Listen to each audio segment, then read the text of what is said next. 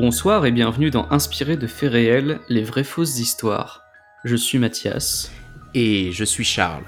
Ce soir, nous allons vous parler de Pennywise, alias Gripsou, le clown qui a terrifié toute une génération dans Il est revenu, un téléfilm terrifiant qui est sorti en 1990 et qui a droit cette année à son remake au cinéma. Mais d'où vient ce sinistre clown exactement? Comment le romancier Stephen King l'a-t-il créé? Pour beaucoup de personnes, et en croire certains articles, il serait basé sur un personnage bien réel, John Wayne Gacy. Est-ce vrai? Est-ce faux? Ça, on vous le dira après. En attendant, nous allons vous raconter l'histoire terrifiante de celui que la presse américaine a surnommé le clown tueur. Restez à l'écart des bouches d'égout et méfiez-vous des ballons rouges. Ce soir, on part sur les traces du monstre de ça.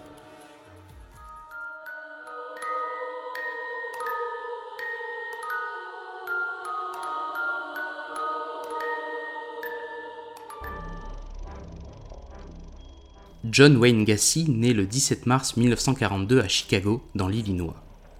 Comme bien des serial killers, il vit une enfance très difficile. Son père, John Stanley Gacy, est un homme alcoolique et violent avec sa femme et ses enfants. Dans un des nombreux livres qui ont été écrits sur John, on apprend qu'un de ses premiers souvenirs remonte à l'année de ses 4 ans, quand son père l'a battu à coups de ceinture. Durant toute son enfance, il subit les brimades de son père, qui l'insulte et le bat régulièrement, parfois à coups de bâton. C'est sans doute à cause du comportement odieux de son père qu'il ne dira rien lorsqu'en 1949, à l'âge de 7 ans, il se fait agresser sexuellement par un ami de la famille. Durant ses jeunes années, John Wayne Gacy trouve du réconfort auprès de sa mère. Son paternel en profite pour le rabaisser encore plus. Il le traite très souvent de fils à sa maman, de tapette, et lui répète qu'en grandissant, il finira par devenir PD. Ces charges pleines d'homophobie, couplées au coup et à l'agression dont il a été victime, joueront un rôle crucial dans son basculement vers l'horreur. En 1962, à 20 ans, John Wayne Gacy quitte sans regret le domicile familial. Il part pour Las Vegas, où il se fait embaucher dans une entreprise de pompes funèbres. Alors qu'il est seul au travail avec le cadavre d'un jeune homme, il est pris d'une étrange pulsion. Il s'introduit dans le cercueil et touche le corps, jusqu'à ce qu'une vive sensation de choc le ramène brutalement à la réalité. L'expérience l'affecte si profondément qu'il quitte immédiatement son travail et rentre à Chicago dès le lendemain. Après quelques années tranquilles à Chicago, John Wayne Gacy semble apaisé. Il se marie en 1964, puis devient le directeur de trois restaurants KFC à Waterloo dans l'Iowa. En apparence, tout va pour le mieux. Sa femme donne naissance à deux enfants, il s'implique dans des associations il obtient même en 1966 des excuses de son père pour ce qu'il lui a fait subir dans sa jeunesse. Vers la fin de sa vie, John Wayne Gacy dira que cette période de sa vie était parfaite. Mais quand on gratte le vernis, la réalité est bien différente. En 1967, John est arrêté pour agression sexuelle sur un adolescent de 15 ans. Durant l'enquête, on découvre la double vie qu'il menait à Waterloo. Derrière son image de père modèle impliqué dans la communauté, il trompe sa femme avec des prostituées, prend de la drogue, possède un club illégal dans son sous-sol et, surtout, il a agressé d'autres jeunes garçons. Le 3 décembre 1968, il est condamné à 10 ans de prison. Sa femme ne restera pas à ses côtés. L'année suivante, le divorce est finalisé. John Wayne Gacy ne reverra plus jamais ses enfants. Prisonnier modèle, John Wayne Gacy est libéré sur parole en 1970 avec un an de mise à l'épreuve. Mais seulement 8 mois plus tard, il est de nouveau arrêté on l'accuse une nouvelle fois d'agression sexuelle sur un adolescent. Malheureusement, pour les dizaines de victimes qu'il fera par la suite, le jeune homme ne se présente pas au tribunal et les charges sont abandonnées. Au mois d'octobre 1971, John Wayne Gacy est officiellement un homme libre. Un homme libre et prêt à frapper. Il ne faudra pas attendre trois mois pour qu'il finisse par tuer quelqu'un. Le 2 janvier 1972, John Wayne Gacy croise la route de Timothy Jack McCoy, un adolescent de 16 ans, à la gare routière de Chicago il lui propose de lui faire visiter la ville, de lui offrir le gîte pour la nuit et de le ramener à la gare le lendemain matin. Timothy monte dans la voiture, inconscient du danger. Au matin du 3 janvier 1972, John Wayne Gacy voit la silhouette du jeune homme se dessiner à l'entrée de sa chambre, un couteau à la main. Pensant être en danger, il lui fonce dessus et pète totalement les plombs. Il le désarme, il le frappe, il lui éclate la tête contre un mur et finit par lui asséner de nombreux coups de couteau. Ce n'est que quelques minutes plus tard qu'il comprend son erreur lorsqu'il va dans la cuisine. Il découvre que si Timothy avait un couteau, C'est simplement parce qu'il venait de préparer le petit déjeuner. John Wayne Gacy a confié à l'un de ses biographes qu'il a ressenti une puissante sensation d'orgasme lors de ce premier meurtre. Il réalise ce jour-là qu'il prend plaisir à tuer et devient dès lors insatiable. S'il fait deux autres victimes dans les trois années qui suivent, c'est à partir de 1976 qu'il bascule dans la folie meurtrière. John Wayne Gacy, qui était remarié en 1972, devient après son deuxième divorce le seul occupant d'une maison de Chicago, le lieu idéal pour assouvir ses sombres pulsions. À ce stade, vous vous demandez sûrement pourquoi John Wayne Gacy est surnommé le clown tueur. Cela vient d'un de ses nombreux engagements associatifs. Très actif dans sa communauté, John Wayne Gacy endosse pour la première fois en 1975 le rôle de Pogo le clown pour rendre visite à des enfants hospitalisés et se produire dans des événements caritatifs. Il existe encore aujourd'hui de nombreuses photos de lui dans sa tenue de clown qu'il avait lui-même fabriquée, avec le traditionnel maquillage rouge et blanc. Bien qu'il n'ait vraisemblablement jamais tué quelqu'un en portant son déguisement de clown, la presse américaine a gardé cette image de clown tueur tout en contraste. D'autant plus que lors de ses meurtres, John Wayne Gacy utilisait régulièrement une paire de menottes venant de ses numéros. Son mode opératoire était le suivant. Il attirait des adolescents chez lui, il les mettait en confiance et leur proposait de jouer à un jeu. Il sortait les menottes, les refermait et leur proposait d'essayer de les enlever. Évidemment, c'était impossible. Lorsque les victimes réalisaient qu'elles étaient prises au piège, il était trop tard. Elles étaient violées, parfois torturées, étranglées avec une corde, puis enterrées sous la maison. On sait aujourd'hui que John Wayne Gacy a fait au moins 33 victimes. C'est le meurtre de Robert Priest, 15 ans, qui l'a finalement conduit au couloir de la mort. Lorsque l'adolescent disparaît, le 11 décembre 1978, la police apprend qu'il a rendez-vous avec un certain John Wayne Gacy. Le serial killer, qui possédait une entreprise dans le bâtiment, lui avait proposé du travail un peu plus tôt dans la journée. Évidemment, John Wayne Gacy nie toute implication, mais en creusant, les enquêteurs découvrent les agressions qu'il a commises par le passé et son passage en prison. Sous pression, John Wayne Gacy finit par craquer le 20 décembre 1978. Il avoue aux policiers qu'il a tué Robert Priest et jeté son corps dans la rivière des Plaines. Lorsque la police fouille sa maison, elle découvre 26 corps au sous-sol et trois autres ailleurs sur sa propriété. Cinq autres sont retrouvés dans la rivière. Si John Wayne Gacy n'a pas enterré Robert Priest et ses quatre dernières victimes chez lui, c'est tout simplement parce qu'il n'avait plus de place. John Wayne Gacy est condamné à mort le 13 mars 1980. Il passera 14 ans dans le couloir de la mort avant d'être finalement exécuté par injection létale le 10 mai 1994 au Stateville Correctional Center de Crest Hill dans l'Illinois. Durant ces 14 dernières années, John Wayne Gacy s'est mis à la peinture. Il a réalisé de nombreux tableaux représentant son personnage de Pogo le clown, maintenant au fil des années son image de clown tueur. Certaines de ses œuvres ont été exposées dans des galeries d'art et vendues jusqu'à 20 000 dollars pièce. Sa popularité était telle qu'il a commencé à avoir des commandes et qu'il a dû prendre un agent pour gérer ses affaires. À sa mort, ses derniers tableaux ont été vendus aux enchères. Les familles de ses victimes en ont acheté pour les brûler lors d'un grand rassemblement public. Une manière symbolique de marquer l'arrivée de John Wayne Gacy dans les flammes de l'enfer.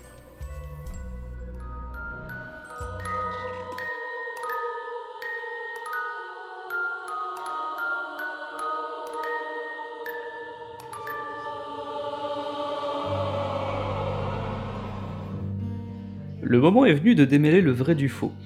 Tout d'abord, sachez que l'histoire de John Wayne Gacy est entièrement vraie. Ce sinistre personnage est considéré comme un des pires serial killers de l'histoire des États-Unis. En revanche, malgré son aura terrifiante, il n'a jamais servi de modèle à Stephen King pour le personnage de Pennywise. Il s'agit d'une fausse information, largement diffusée sur le net, qui ne se base sur aucune source fiable. En novembre 2013, lors d'une rencontre avec ses fans, Stephen King a expliqué qu'à l'origine, il voulait écrire un livre avec tous les monstres classiques. Le vampire, le loup-garou, la momie, bref, tout ce qui était populairement considéré comme effrayant. Mais il a pris le temps de réfléchir pour se poser ces questions. Quelle est la créature la plus horrible, atroce, dégueulasse et terrifiante que l'on pourrait voir? Et qu'est-ce qui effraie le plus les enfants? Les clowns, bien sûr. Bien avant de traumatiser des générations avec son clown, Stephen King estimait que ce personnage était déjà terrifiant. Lui-même gardait de mauvais souvenirs de ses passages au cirque quand il était enfant. Voilà pourquoi il a fait de son grand méchant un clown. Ensuite, pour savoir comment l'idée du livre lui est venue, il suffit d'aller sur son site internet. Stephen King y raconte l'origine de ses romans, dont celle de ça. Il en a eu l'idée en 1978, alors qu'il allait, à pied, récupérer sa voiture dans un garage de Boulder, dans le Colorado. La route était déserte. Lorsqu'il s'est engagé sur un vieux pont en bois, le bruit de ses boots de cow-boy sur le sol lui a soudainement rappelé un conte dans lequel des trolls vivaient sous un pont il a imaginé ce qui se passerait si le bruit de ses pas dérangeait un troll là-dessous. L'idée a ensuite fait son chemin. Le pont s'est transformé en ville, dont les égouts abriteraient un troll, et le troll s'est transformé en créature démoniaque. Et le pont est aussi devenu un symbole, celui du passage entre l'enfance et l'âge adulte, un thème cher à ce bon Stephen King. Deux ans après avoir fait claquer ses boots sur le pont de Boulder, des idées plein la tête, il se décidait à écrire ce qui est aujourd'hui un de ses romans les plus aboutis et les plus effrayants.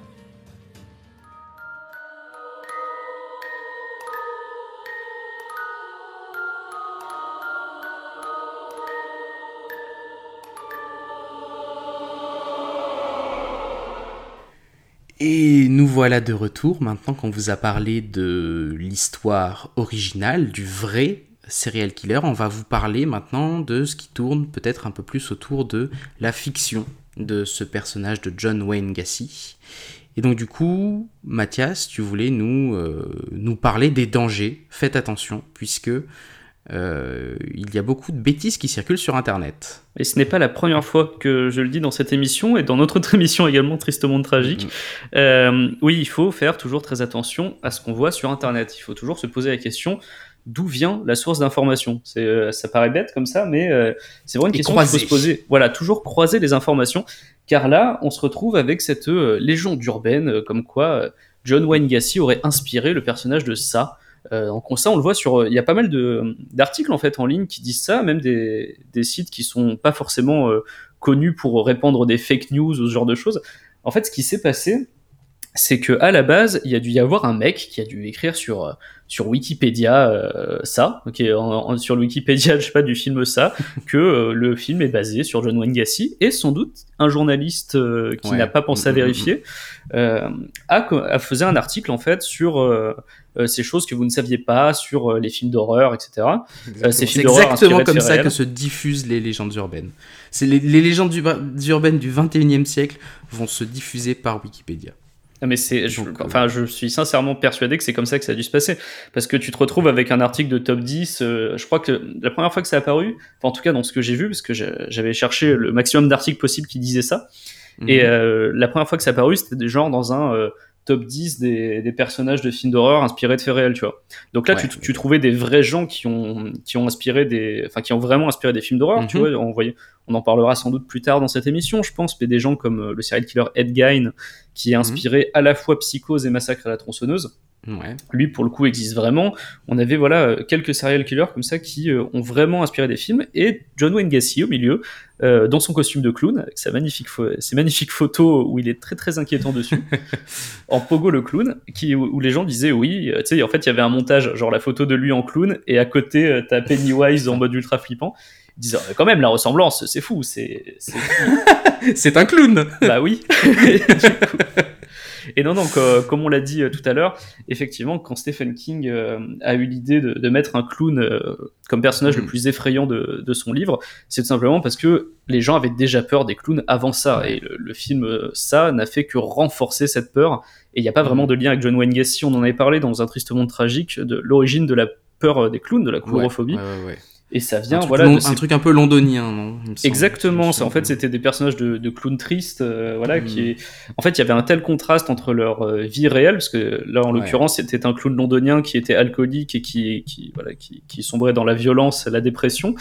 Il y a un tel contraste entre son image de, de clown hyper joyeux et ça que, ben, du coup, euh, on en arrive à, à cette inquiétante, à, cette à cette aura inquiétante qu'ont les clowns. Ouais. Et ça, voilà, ça remonte, remonte là au 19e siècle, au 18e siècle assez facilement, quoi. Et donc, ouais, donc circulation de, fake news, hein, comme, euh, comme, comme, on dit. Et, euh, mais heureusement que déjà on est là pour euh, rétablir cette, cette vérité. Hein bah on oui. Peut dire ça, je crois. C'était important de rétablir la vérité, et moi, je. Exactement. Voilà, en fait, oh, cet épisode finalement concentre trois choses qui nous tiennent beaucoup à cœur, c'est-à-dire des vraies histoires qui font vraiment flipper, car John Wayne Gacy Mm. était un des êtres les plus odieux de la planète. Je pense que Ouais. voilà, c'est une des pires euh, créatures qui ont foulé la, qui ont foulé la Terre. Donc Mm. ça, c'était déjà une bonne histoire en soi.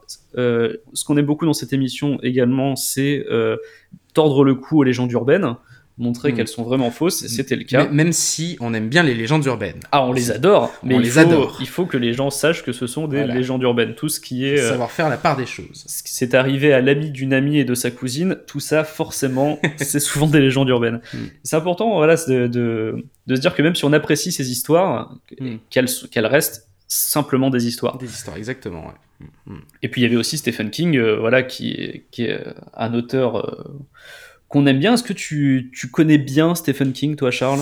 Alors moi, absolument pas. J'ai lu un bouquin de Stephen King quand j'étais au collège et je me rappelle pas de son nom. Ah, C'est un petit peu problématique, ça, pour, la, pour suite ouais. de l'émission, Ouais, je puisqu'on va ouais, beaucoup pense parler que de je vais pas Stephen King. rester. Je pense que je vais, je, je vais être obligé de partir. Non, tu, tu vas partir Ouais, ouais, ouais. Mais tu reviens. D'ailleurs, euh, bah, je sais pas, je sais pas. Ouais, si, allez, euh, au prochain épisode. Mais je pense que je vais te laisser à la place avec une experte en Stephen King qui en parlera bien mieux que moi. Attention, t'es prêt? Oui, je suis prêt, vas-y.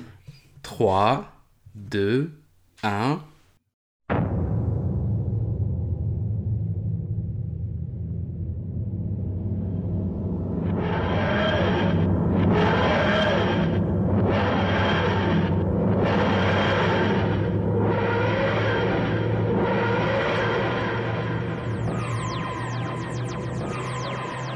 Qui êtes-vous, madame Et qu'avez-vous fait de Charles?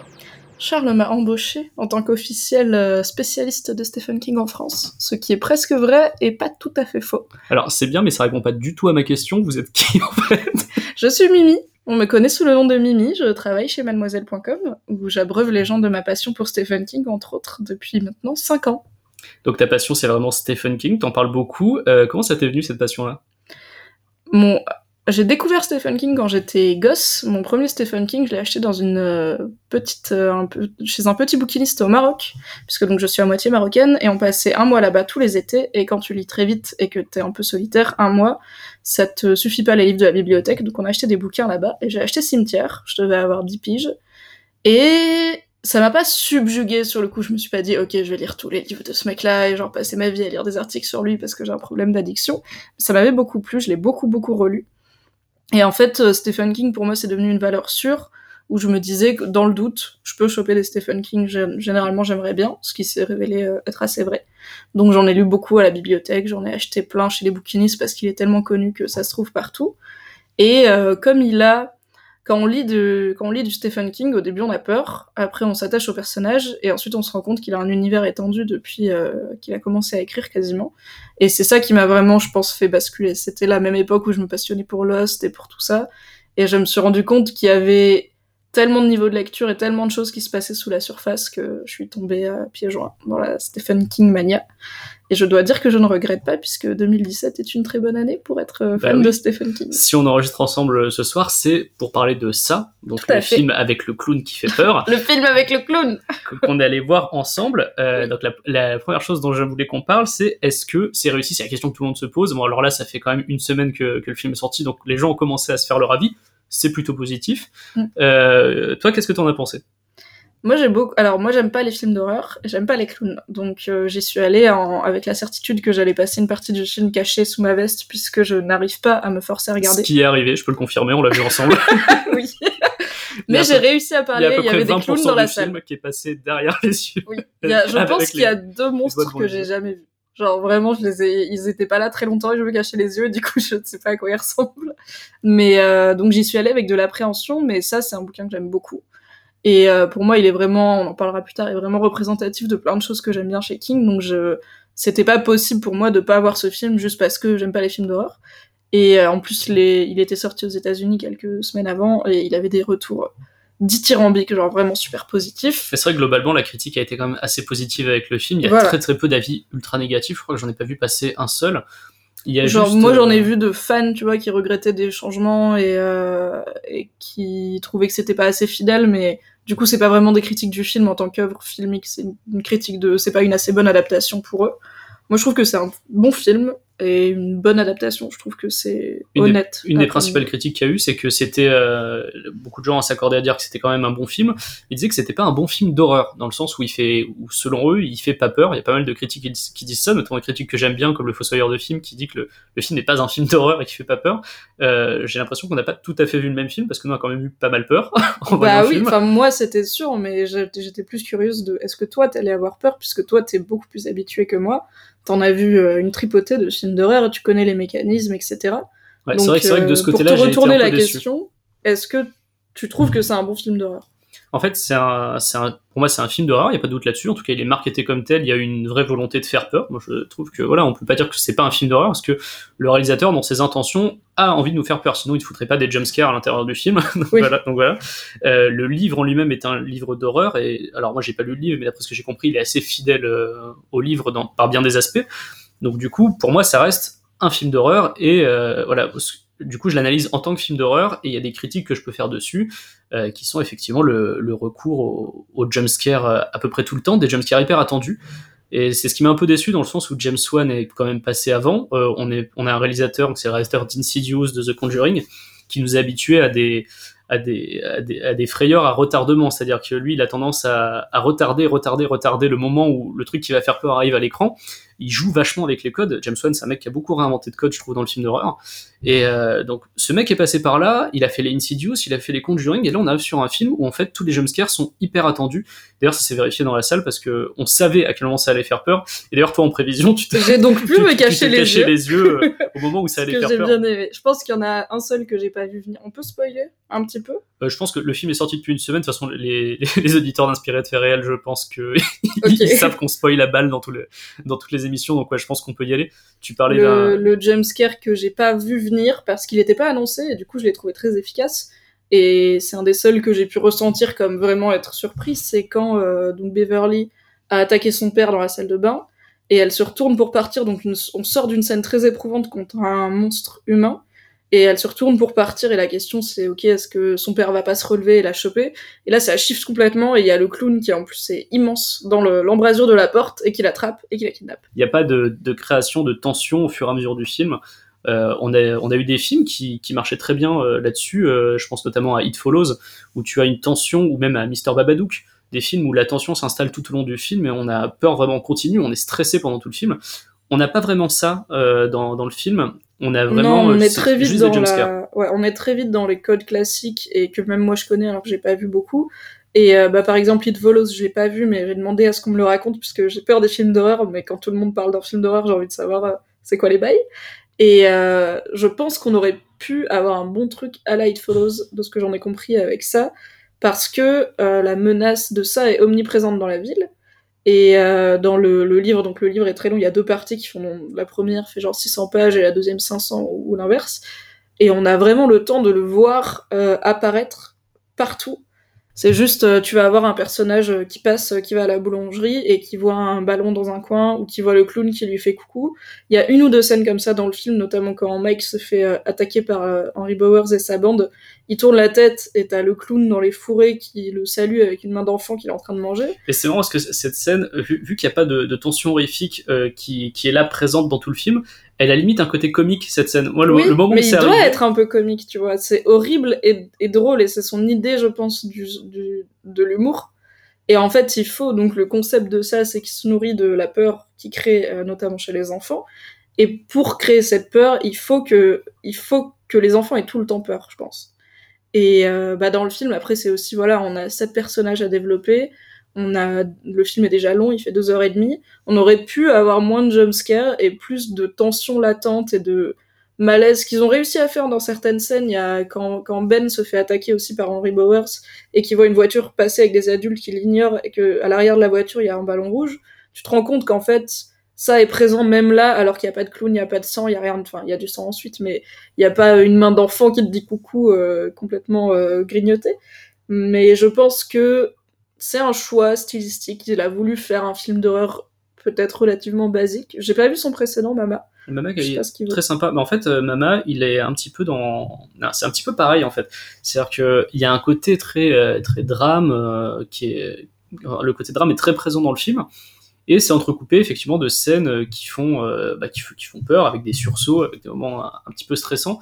Et c'est marrant, c'est, on voit que c'est le même réalisateur dans ce sens-là. C'est-à-dire que on voit que donc c'est Muschietti qui fait le film.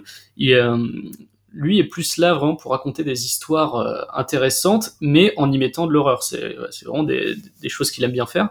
Et, euh, c'est pour ça que de temps en temps, on a l'impression d'avoir euh, un décalage finalement entre ces scènes qui sont pas vraiment effrayantes la plupart du temps, et d'un coup, un truc qui fait peur c'est le principal reproche. Quand on est sorti de la, de la salle, euh, je t'avais dit que j'avais eu l'impression d'avoir vu un espèce de train fantôme, c'est-à-dire une succession de scènes, euh, de, de, clips euh, un petit peu horrifiques et que ça manquait un petit peu de liant. En fait, je suis revenu sur, euh, sur mon analyse depuis, je trouve qu'effectivement, il y a beaucoup de liant, mais pas dans les scènes d'horreur. Que, en fait, tout ce qu'il y a autour est vraiment très intéressant. Les scènes d'horreur sont là pour rythmer le film, donc c'est important qu'elles soient là, parce que sur deux heures et demie, c'est quand même pas mal d'avoir justement un petit peu de rythme mais euh, j'ai l'impression qu'elles ne servent quasiment qu'à ça en fait, qu'à apporter du rythme au film, qui euh, donner une impression que ça avance, qu'il y a du mouvement, et surtout maintenir le, le, spectateur en haleine, ce qui serait peut-être pas euh, arrivé si on avait eu uniquement du drame et, et ce, ce récit euh, d'enfants qui, qui passe à l'adolescence, à l'âge adulte. Je sais pas, en fait j'ai du mal à savoir déjà pour quel public le film a été fait c'est clairement un film qui peut plaire aux ados, c'est un film qui peut plaire aux adultes. Je pense que c'est un film qui peut même plaire aux gosses de 13 ans. Dans la même ligne, je sais pas à quel point le studio a pu éventuellement interférer avec la vision artistique qu'avait euh, Andy Muschietti. Euh, je sais pas à quel point le fait qu'il y avait un autre réalisateur avant, euh, qui avait aussi une vision et qui a été plus ou moins écarté, on sait pas trop parce qu'en tout cas le studio ne voulait pas faire la sienne, a pu faire on dirait un peu qu'il y a limite deux films dans un film. Il y a euh, le film, il y a l'adaptation du King, il y a l'histoire de ces gosses, et il y a le côté train fantôme. Mais d'un autre côté, là où j'étais sceptique, c'était pas sur est-ce que je vais sursauter, parce que évidemment je vais sursauter, j'ai sursauté devant le trailer. C'était sur ok, est-ce que ça va être bien une fois que j'arrête de sursauter? Et il y a des scènes d'horreur qui, prennent le temps, qui traînent en longueur, notamment la première scène à Neighbolt House où euh, on on passe par une succession de jumpscares, de machin, et ensuite on a une longue scène avec le clown qui sort du frigo, qui joue avec Eddie pour lui faire peur, les gosses qui arrivent, qui essayent de le sauver. Tu parles de, cette longue scène qui dure à peu près 10 minutes chrono au milieu du film Oui. Ça, en fait, alors ça, c'est une des scènes que j'ai préférées dans le film. C'est euh, parce que c'est là qu'on a une, euh, une vraie échelle dans la tension à chaque fois, tu te dis que ça va s'arrêter, et non, il y a un truc encore plus fort qui arrive, et ainsi de suite, et ainsi de suite, ainsi suite, jusqu'au gros truc final qui se passe. Donc là, je spoil pas totalement parce que la scène marche plutôt bien sur la surprise, mais euh, c'est une des scènes que j'ai trouvé les plus réussies dans le film. C'est vraiment toute cette scène qu'il y a dans la maison euh, qui s'étire, qui s'étire, qui s'étire et qui va dans l'horreur. Et après, bon, euh, comme dans la plupart, comme dans, comme dans tout le reste du film, c'est ensuite dédramatisé par d'autres scènes un peu plus amusantes avec euh, le personnage de Richie, par exemple. Richie Mastar. Et Richie Et je pense que c'était un gros challenge, c'était est-ce que le clown va faire peur, même quand il arrête de courir et de grogner et de sauter et de se tordre, est-ce que juste ce personnage va réussir à marcher quand il est statique, dans un plan statique, et qui parle, et je trouve que oui, je trouve que Skarsgård a fait un très bon boulot, sa voix est ouf, ses yeux sont ouf, son rire est et sa, manière de se déplacer est hyper cauchemardesque aussi. Je pense que mon chat va sauter sur la table, donc on va laisser faire ça. Voilà, c'était le chat de Mimi qui vient de sauter sur la table. Donc, Pardon. Donc une, très une très bonne performance de, de B.S. effectivement, qui, qui, a une espèce de, de, manière de parler avec la bouche qui est, qui est assez particulière. Je ne me semble pas l'avoir vu le faire dans d'autres films. Tu sais, la bouche très, très pincée, très... Enfin, c'est vrai qu'il y a un côté effrayant dans ce personnage. C'est quelque chose qui me dérangeait un petit peu quand on a commencé le film c'est là que je me disais, ok, alors euh, il est, euh, il est clairement effrayant dans son visuel, dans sa manière de bouger, dans sa manière de parler, tout ça. Mais justement, c'est ce qui me dérange un peu parce que Tim Curry, euh, qui était dans, le téléfilm de 1990, on va en reparler de ce téléfilm, euh, je trouvais qu'il apportait quelque chose de beaucoup plus malsain. En fait, Bill Skarsgård, lui, est effrayant, c'est, je pense, le mot qui le caractérise le mieux et alors que euh, Tim Curry est malsain. Et il y a une différence entre les deux, je trouve. C'est vrai que euh, Tim, euh, Tim, Curry avait plus tendance à faire des choses où c'est censé être rigolo, et en fait, ça, ça te met vraiment hyper mal à l'aise. Et en fait, comme il est très unidimensionnel, le personnage de Bill Skarsgård, en fait, quand il fait un truc rigolo, moi j'ai vraiment rigolé. C'est cette scène justement où il a un bras et où il, où il le fait bouger. Comme en plus c'est pas lui la source, la source de danger à ce moment-là dans le film, c'est Henry Bowers à ce moment-là ça m'a juste fait rire de le voir là en train de bouger son, son bras. Donc du coup, je trouve qu'il a moins de nuances que la version de, de Tim Curry. C'est soit il fait très peur, soit euh, Il est un peu marrant. Il est un peu marrant. Alors Tim Curry, en fait, on est tout le temps dans une espèce de ah, je, suis, je suis très mal à l'aise, qu'est-ce qu'il va faire? Voilà. Je trouve que la différence, c'est que, en fait, je trouve que le clown de, le Gripsou de, de Tim Curry a l'air plus humain. Bon, déjà, il y a beaucoup moins de CGI, euh, c'était un téléfilm de 90 et on n'avait pas le même Et puis même budget. au, au niveau du costume, il a un costume qui pourrait plus ressembler à celui d'un clown euh, Oui. en, en 90 à l'époque. Alors que là, il est... c'est vrai qu'il y a un gros travail sur le costume de Bill Skarsgård qui est plus à l'ancienne. Et très Pierrot, ouais, très euh, tout blanc avec, avec des, des gros pompons au milieu. Alors que Tim Curry était beaucoup plus bariolé. Mais en fait, pour moi, le gripsuit de Tim Curry, on dirait un. Ouais, on dirait un tonton creepy, tu vois. On dirait le mec creepy qui traîne un peu trop près de l'école et euh, qui fume tout le temps des clubs et qui boit tout le temps des bières et, où t'es jamais à l'aise parce que une fois sur deux, il va te faire une bonne vanne et te payer des chocolats. Et une fois sur deux, euh, il va te mettre une taloche et tu sais pas pourquoi. Mais je trouve qu'il a une. euh, il est effrayant d'un côté assez humain, d'un mec chelou. Alors que Gripsou n'est pas un mec, c'est pas un humain. C'est une entité venue d'ailleurs, c'est assez littéralement un. Je sais pas si je peux spoiler la Ah bah, suite. Vas-y, je t'en prie, je t'en prie. Voilà, désolé. Euh, Gripsou est un alien, il vient littéralement de, de l'espace. Voilà, c'était la période où Stephen King finissait tous ses bouquins en disant C'était un alien C'était une longue période. Comme dans. Under the Dome, comme dans Tommy Knockers. Mais ça, on, sait- on le sait dès le début, donc ça va. Bref, il a eu une grosse période alien. Et, euh, et du coup, il essaye de se faire passer pour des choses que les humains connaissent. Et j'aime bien, euh, dans le Gripsou de Skarsgård, tu sens qu'il y arrive pas tout à fait. Tu sais pas quand il fait coucou à Mike avec le bras du gosse, tu sais pas s'il veut l'effrayer, tu sais pas s'il veut se signaler, tu sais pas s'il veut le faire rire. T'as aucune idée parce qu'en fait tu sens qu'il est bah, justement tellement alien, tellement étranger à ce monde. Et pareil, quand il parle, il fait ce fameux truc où il y a ses, ses yeux qui d'un coup ont un genre de strabisme Oui, léger bouger. et ouais, il bave un peu et tu sens qu'il est juste pas là en fait à des moments parce que c'est pas il vient pas d'ici c'est pas un humain et moi j'aime bien disons que puisqu'il va y avoir une suite et puisqu'on va avoir euh, plein de formes différentes de ça et sûrement un historique de comment ça est arrivé à Derry et tout il faut que je trouve ça bien qu'ils induisent un petit peu le côté que ce truc n'est pas à sa est place. pas il est voilà il vient pas d'ici alors que Tim Curry avait vraiment un côté euh, enfin tu l'imagines euh, je sais pas euh, enlever sa perruque et se débarbouiller et finir en cellule de dégrisement parce qu'il a bu du mauvais whisky euh, toute la nuit sous un pont. Mais je pense que c'est pour ça que euh, justement l'histoire dont on parlait un petit peu auparavant avec Charles, le, le clown tueur John Wayne Gacy, où les gens ont pensé que le personnage de Gripsou avait été inspiré de John Wayne Gacy, c'est justement parce que dans l'adaptation au téléfilm, dont tout le monde se souvient, hein, parce que du coup, euh, j'imagine qu'il y a plus de gens qui ont dû voir cette adaptation que lire le livre, donc tu, euh, l'interprétation de Tim Curry est tellement, euh, en quelque sorte, réaliste, on dirait un, on dirait un clown pédophile tueur qui va, Oui. qui va- tu vois. Je, je peux comprendre que des gens aient pu penser que c'était directement inspiré de, de John Wayne Gacy, qui était donc ce tueur qui se déguisait euh, en clown pour aller voir les enfants malades et qui ensuite tuait des adolescents dans sa cave. Bien. Donc du coup voilà, c'est euh, je peux comprendre par rapport à ce côté réaliste que les gens aient pu envisager de faire le lien, mais on le rappelle, c'est c'est faux et il n'est pas Oui, du tout inspiré de ça. arrêtez de croire tout ce que vous lisez sur internet croyez ce que vous entendez dans des podcasts c'est mieux On va revenir brièvement sur les qualités du film parce qu'il y en a quand même oui pas mal. c'est vrai qu'on hein, est un euh, peu pinaillé mais on, le pina- on pinaille, mais en vrai, c'est un très bon film. Euh, moi, ce qui va d'abord le, le plus marqué, c'est c'est la photo du film, qui est vraiment très très belle. Mm. Euh, justement, je suis allé regarder parce qu'il il me semblait bien que le nom que j'ai vu dans le générique me disait quelque chose. En fait, c'est le donc c'est Chung Chung Woon, c'est le directeur photo de Park Chan Wook. Donc c'est pour ça il a fait la, la photo de films qui sont visuellement magnifiques, notamment Mademoiselle et Old Boy. Donc tu un se mec, pose un là, mec le qui mec. touche, voilà. Et En termes de effectivement, CV. c'est- c'est très beau. Et euh, tu le disais tout à l'heure, c'est vrai qu'à la base, ça devait être un autre réalisateur, ça devait être euh, Kari Fukunaga, donc qui a fait True Detective, Mhm. autre série visuellement magnifique. Donc du coup, on- ça s'explique euh, cette cette patte graphique, c'est très très beau quoi. On a vraiment des, des très belles images. Tu pourrais faire des captures d'écran à des moments et en faire des Ah bah, fonds, des fonds pourrait. d'écran parfois effrayants, mais des fonds d'écran qui sont qui sont très jolis. Cela dit, je suis, euh, j'ai j'ai lu, euh, alors j'ai pas lu, apparemment le script de, c'est Fukunaga ou Fukanaga, Alors je sais jamais comprendre. Je je sais plus où est le U et où est le A. on va dire vérifier. Voilà. Euh, le, le script euh, qu'il avait en tête à, à, à leaker, ou en tout cas il y a des rumeurs et tout, et apparemment lui il voulait vraiment partir très loin dans le côté ésotérique, alien, euh, créature venue d'ailleurs. Il y a les, donc dans cette version, on, voit à un moment les lumières mortes quand euh, le clown chope euh, Bev et la fait flotter en ouvrant complètement son visage et il y a trois lumières qui flottent dedans, on comprend pas trop ce que c'est.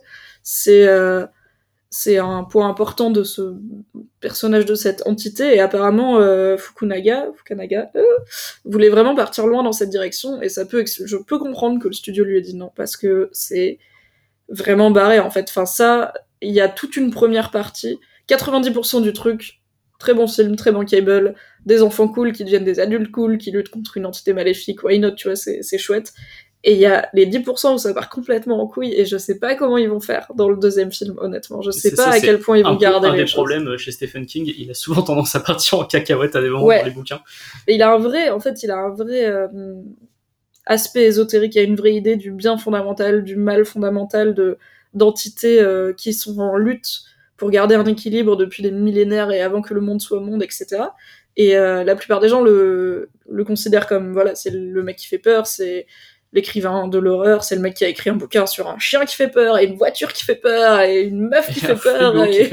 un frigo qui fait peur. que des trucs qui font peur. Voilà. Et en fait, il a un vrai côté euh, quasiment mystique, et c'est ça qui est dur à, adapter. Donc je serais curieuse de voir le script, euh, ce que ça aurait donné. Euh, a priori, il y, avait il y avait une scène notamment supplémentaire qui aurait été très effrayante, où il racontait vraiment l'origine de, Pennywise, un truc limite stylisé noir et blanc, un petit peu, un petit peu bien bien effrayant. C'est Blaise Skarsgård qui a dit ça dans une interview, que finalement ils l'ont ils l'ont pas gardé euh, cette idée, mais que peut-être ce serait réutilisé justement dans le 2. J'ai hyper hâte de voir le 2. Moi aussi, j'ai vraiment hâte. Et euh, alors je sais pas ce qu'ils entendent par l'origine de Pennywise parce qu'en soi, dans le livre, l'origine de Pennywise n'est pas effrayante. C'est même dans les critères modernes, c'est pas un truc qui fait peur. C'est je le dis, je le dis pas, je sais pas. Parce qu'à la fois, j'ai pas envie de te gâcher le truc, tu vois. Ah, je sais pas, parce que. je te le dis pas. Je, me dis qu'il y a peut-être plein de gens qui ont pas lu le bouquin. Donc voilà, euh, c'est ça, en fait. Genre, spoiler le film, ok, mais je vais pas, je veux pas spoiler la suite du film, peut-être. Donc, bref, c'est pas un truc effrayant. Par contre, euh, ce que moi j'ai toujours trouvé très effrayant, même dans le bouquin, ce qui m'a le plus fait flipper, c'est euh, quand il remonte dans les archives de Derry et qu'il trouve toutes les occurrences. Donc, ça, une entité qui se réveille tous les 27 ans, qui tue des gens, crée du chaos et du malheur, et se rendort entre, en digestion, entre guillemets. Et, euh, et, en fait, il remonte et tous les 27 ans, il trouve des trucs. C'est un petit peu évoqué dans le film. C'était plus montré, je trouve, dans, dans la, mini-série euh, en deux épisodes de 90. On le voit plus, il y a toute une scène là-dessus. C'est d'ailleurs une des scènes, je crois. La fameuse scène des photos, oui. Voilà, c'est une des scènes les plus réussies, je trouve, du, ah, oui, du film. Euh, Là, ils s'en sont bien sortis avec le, les diapos. les diapositives et le projecteur. Ouais, alors justement, celle-là, on va pas la spoiler entièrement, cette scène, pour ceux qui l'auraient pas vu, mais elle, est dans, il y a le début de la scène dans la bande annonce, mais. Euh, Et c'est le, voilà, c'est plutôt voilà, c'est une des scènes qui fait bien flipper dans le film. Oui. donc il y en a hein, des scènes qui font. Ils, ils, évoquent après, euh, peut-être qu'ils vont plus se pencher une fois adultes sur euh, donc dans la suite sur l'historique de Pennywise à Derry. Mais je pense, enfin moi en tout cas, c'est l'aspect qui me fait le plus flipper. Et ça a donné lieu à certaines des scènes qui m'ont vraiment fait limite poser le bouquin en mode Qu'est-ce que je, je lirai la suite quand il fera jour. Merci bien. Donc je suis curieuse de ça. L'autre point positif, c'est les gamins. Ça, on en a parlé quand on est sorti. Ils sont tous super bons. Ils sont top. Avec une mention spéciale donc pour euh, celle qui joue euh, Beverly, qui est, je trouve, parfaite. Elle est, elle est dingo. Je, je pense que j'ai jamais vu une ado comme ça au cinéma. Aussi euh, à la fois réaliste et en même temps fragile et qui joue bien et marrante et un peu garçon manqué mais sans trop, en, trop en faire. Genre, moi je suis pas comme les autres filles. Elle est vraiment, vraiment cool. Ouais, hyper injuste. Et l'autre, on l'avait déjà vu dans, Stranger Things où il était déjà très bon, mais dans un tout autre registre. Mais là, il est en.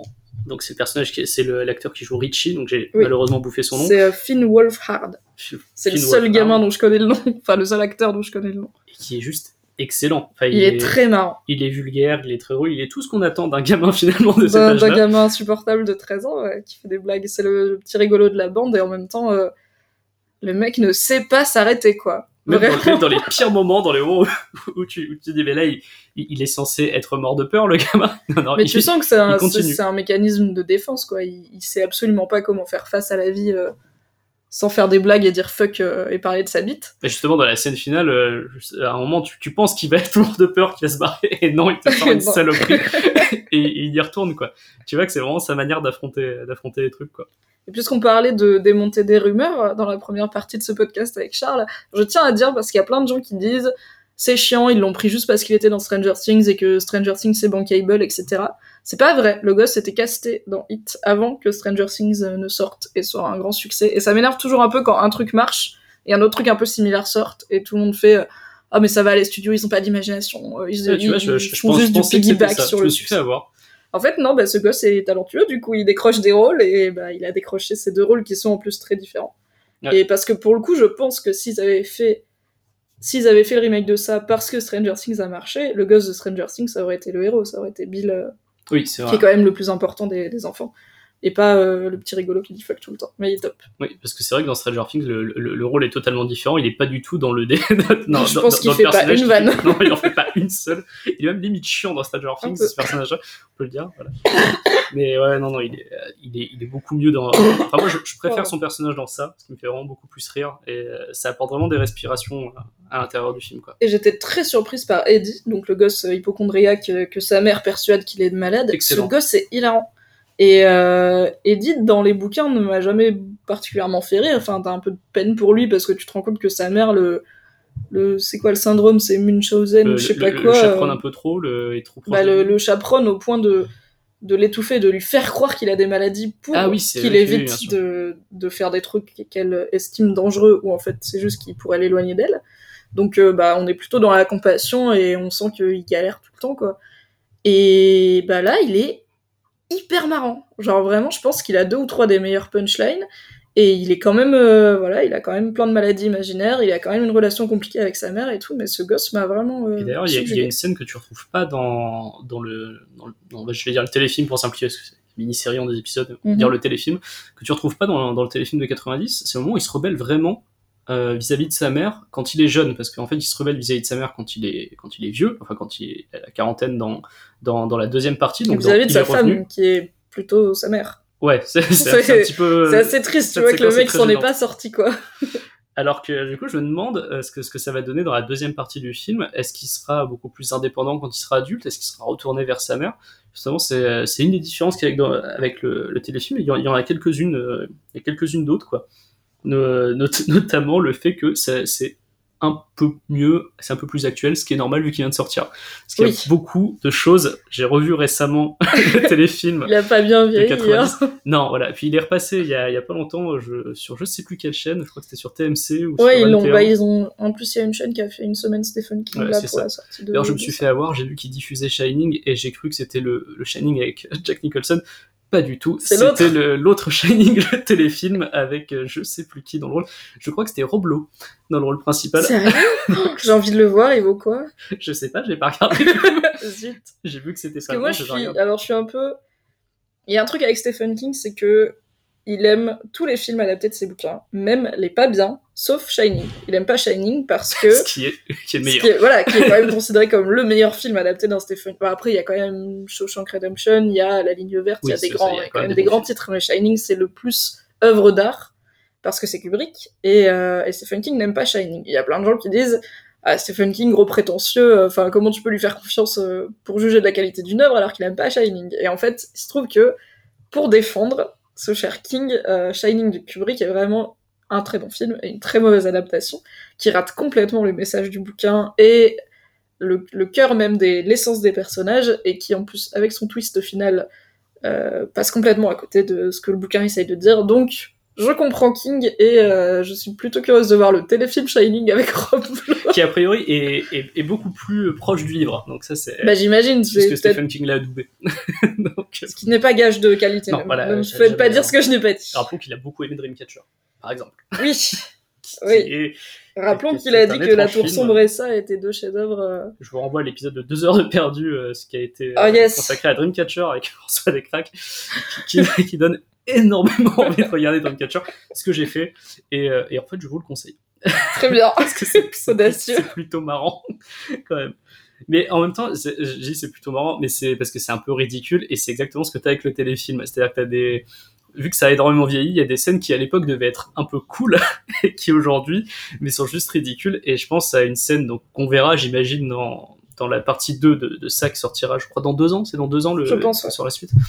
Euh, donc justement, dans la partie Il est revenu, euh, qui est la partie où ils sont adultes, qui est la partie la plus ridicule du diptyque. Oui, c'est la. Bah, les gosses restent des gosses, quoi. Tu montes des gosses euh, filmés dans les années 90 ou des gosses filmés maintenant.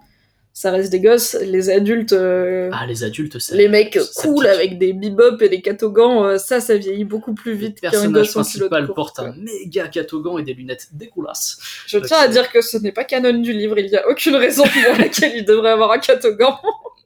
Mais en fait, cette esthétique hyper euh, années 80, années 90, elle, elle, est, euh, elle y est à fond et elle, mon avis, elle trouve vraiment son paroxysme dans deux scènes. Euh, t'as notamment la scène où euh, Bill refait du vélo quand il est adulte. Et t'as un espèce de, de montage de bonheur et de joie Oh non avec son pote où ils sont tous les deux en train de refaire du vélo et c'est génial. Et il y a une espèce de musique un petit peu émouvante et il y a des, Ouais, y a, y a ralentis. voilà, ça. Et l'autre scène, c'est une scène qui, je pense, doit être terrifiante dans le livre, tu me le confirmeras, mais c'est la scène du restaurant chinois. C'est pas la plus fli- c'est pas celle qui m'a fait le plus flipper mais euh, c'est vrai que c'est un moment où il se pense en sécurité il se retrouve. Et en fait alors je sais pas du tout s'ils vont le garder dans le film mais dans je pense dans le téléfilm et dans le livre les adultes ont oublié quasiment tout ce qui s'est passé pendant la période où il y avait ça.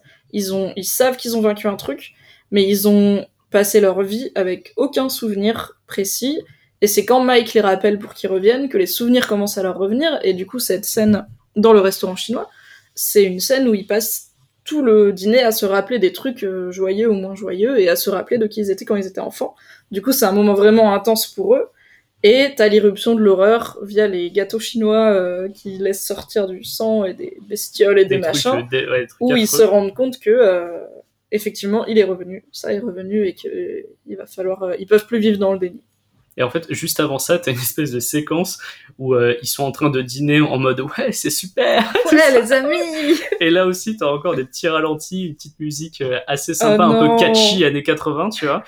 Et tu les vois, c'est des gros plans sur le visage en train de sourire, en train de se faire des blagues, en train de Comme dans les vieilles pubs McDo là où tout le monde avait l'air d'être complètement drogué. Exactement.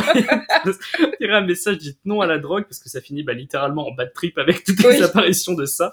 J'aime beaucoup cette scène. Elle m'a beaucoup fait rire. Je, je- c'est une erreur qui m'a quand même fait vraiment rire parce que en fait, je, je pensais qu'il aurait plus vieilli que ça dans les scènes qui font peur. Quand je l'ai revu, euh, je, je pensais euh, que ça me ferait pas peur du tout. Je me disais ça super vieilli. En plus, je l'ai pas regardé dans les meilleures conditions. Je l'ai regardé dans l'avion sur un ordinateur. oui. Donc c'est pas le meilleur endroit pour flipper. Et euh, je me disais, ah, je vais pas avoir peur du tout. Et en fait, il y a quand même quelques séquences qui, encore aujourd'hui, fonctionnent très bien grâce au côté justement un peu euh, réaliste avec des gros guillemets de, de Tim Curry. Il y, a, il y a deux trois scènes qui fonctionnent bien. Alors euh, celle euh, de, de l'égout au début où il appelle Georgie ne fonctionne plus du tout, mais c'est, elle est juste culte parce que voilà, on l'a beaucoup vu. Mais il y a deux trois deux trois séquences, bah, notamment celle où il euh, toute, toute la séquence avec l'évier chez Beverly, Oui. où, où la salle se remplit de sang d'un coup, c'est hyper sale. C'est euh, ça fonctionne toujours bien. Ou même euh, celle qui avait traumatisé pas mal de gens, même si les effets spéciaux sont merdiques. Celle où on est dans la salle de bain et où euh, Quand il ça sort du sol. sort du sol. Je me souviens que le sol, c'est genre. euh, c'est de la claymation, non? Enfin, c'est, je veux dire, c'est une animation de, de faux sol en pâte à modeler, carrelé, qui se, qui se casse et qu'ils ont mis. comme, genre comme ont si, comme si le carrelage s'étendait, mais tu vois clairement que c'est il y a un effet un peu pourri. Mais malgré ça, il y a un côté hyper malsain et ça fonctionne euh, super bien, quoi. Donc euh, c'est le, le le film fait quand même un peu peur, euh, le, le téléfilm de 90, mais bon, c'est vrai voilà, on peut dire que le Je nouveau est- fonctionne mieux. On n'est pas du tout sur les mêmes codes de l'horreur et tu vois, genre, je me souviens plus trop du téléfilm. Je sais plus s'il y a vraiment des gros jumpscares, etc. Mais on n'a pas une musique qui monte crescendo, de la CGI dans tous les coins, etc. Donc, c'est un, bah, c'est un autre style, quoi. Le- L'horreur dans, dans le téléfilm, c'est beaucoup plus des trucs malsains. C'est c'est- voilà, c'est des petits sourires qui sont qui, qui sont malaisants, des voilà, euh, des apparitions. Il y a notamment toute une scène où euh, donc le personnage, celui qui est bibliothécaire, j'ai oublié. C'est Mike. Mike, le... Mike qui est bibliothécaire. Euh, à un moment donc s'absente de la bibliothèque et t'as Richie qui le cherche et qui arrive à l'intérieur.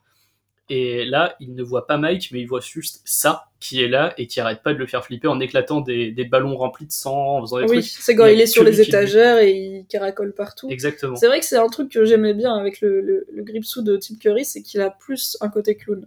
Mm. Tu sens qu'il fait des cabrioles, il grimpe au lampadaire, il fait n'importe quoi euh, comme un clown le ferait pour attirer les enfants.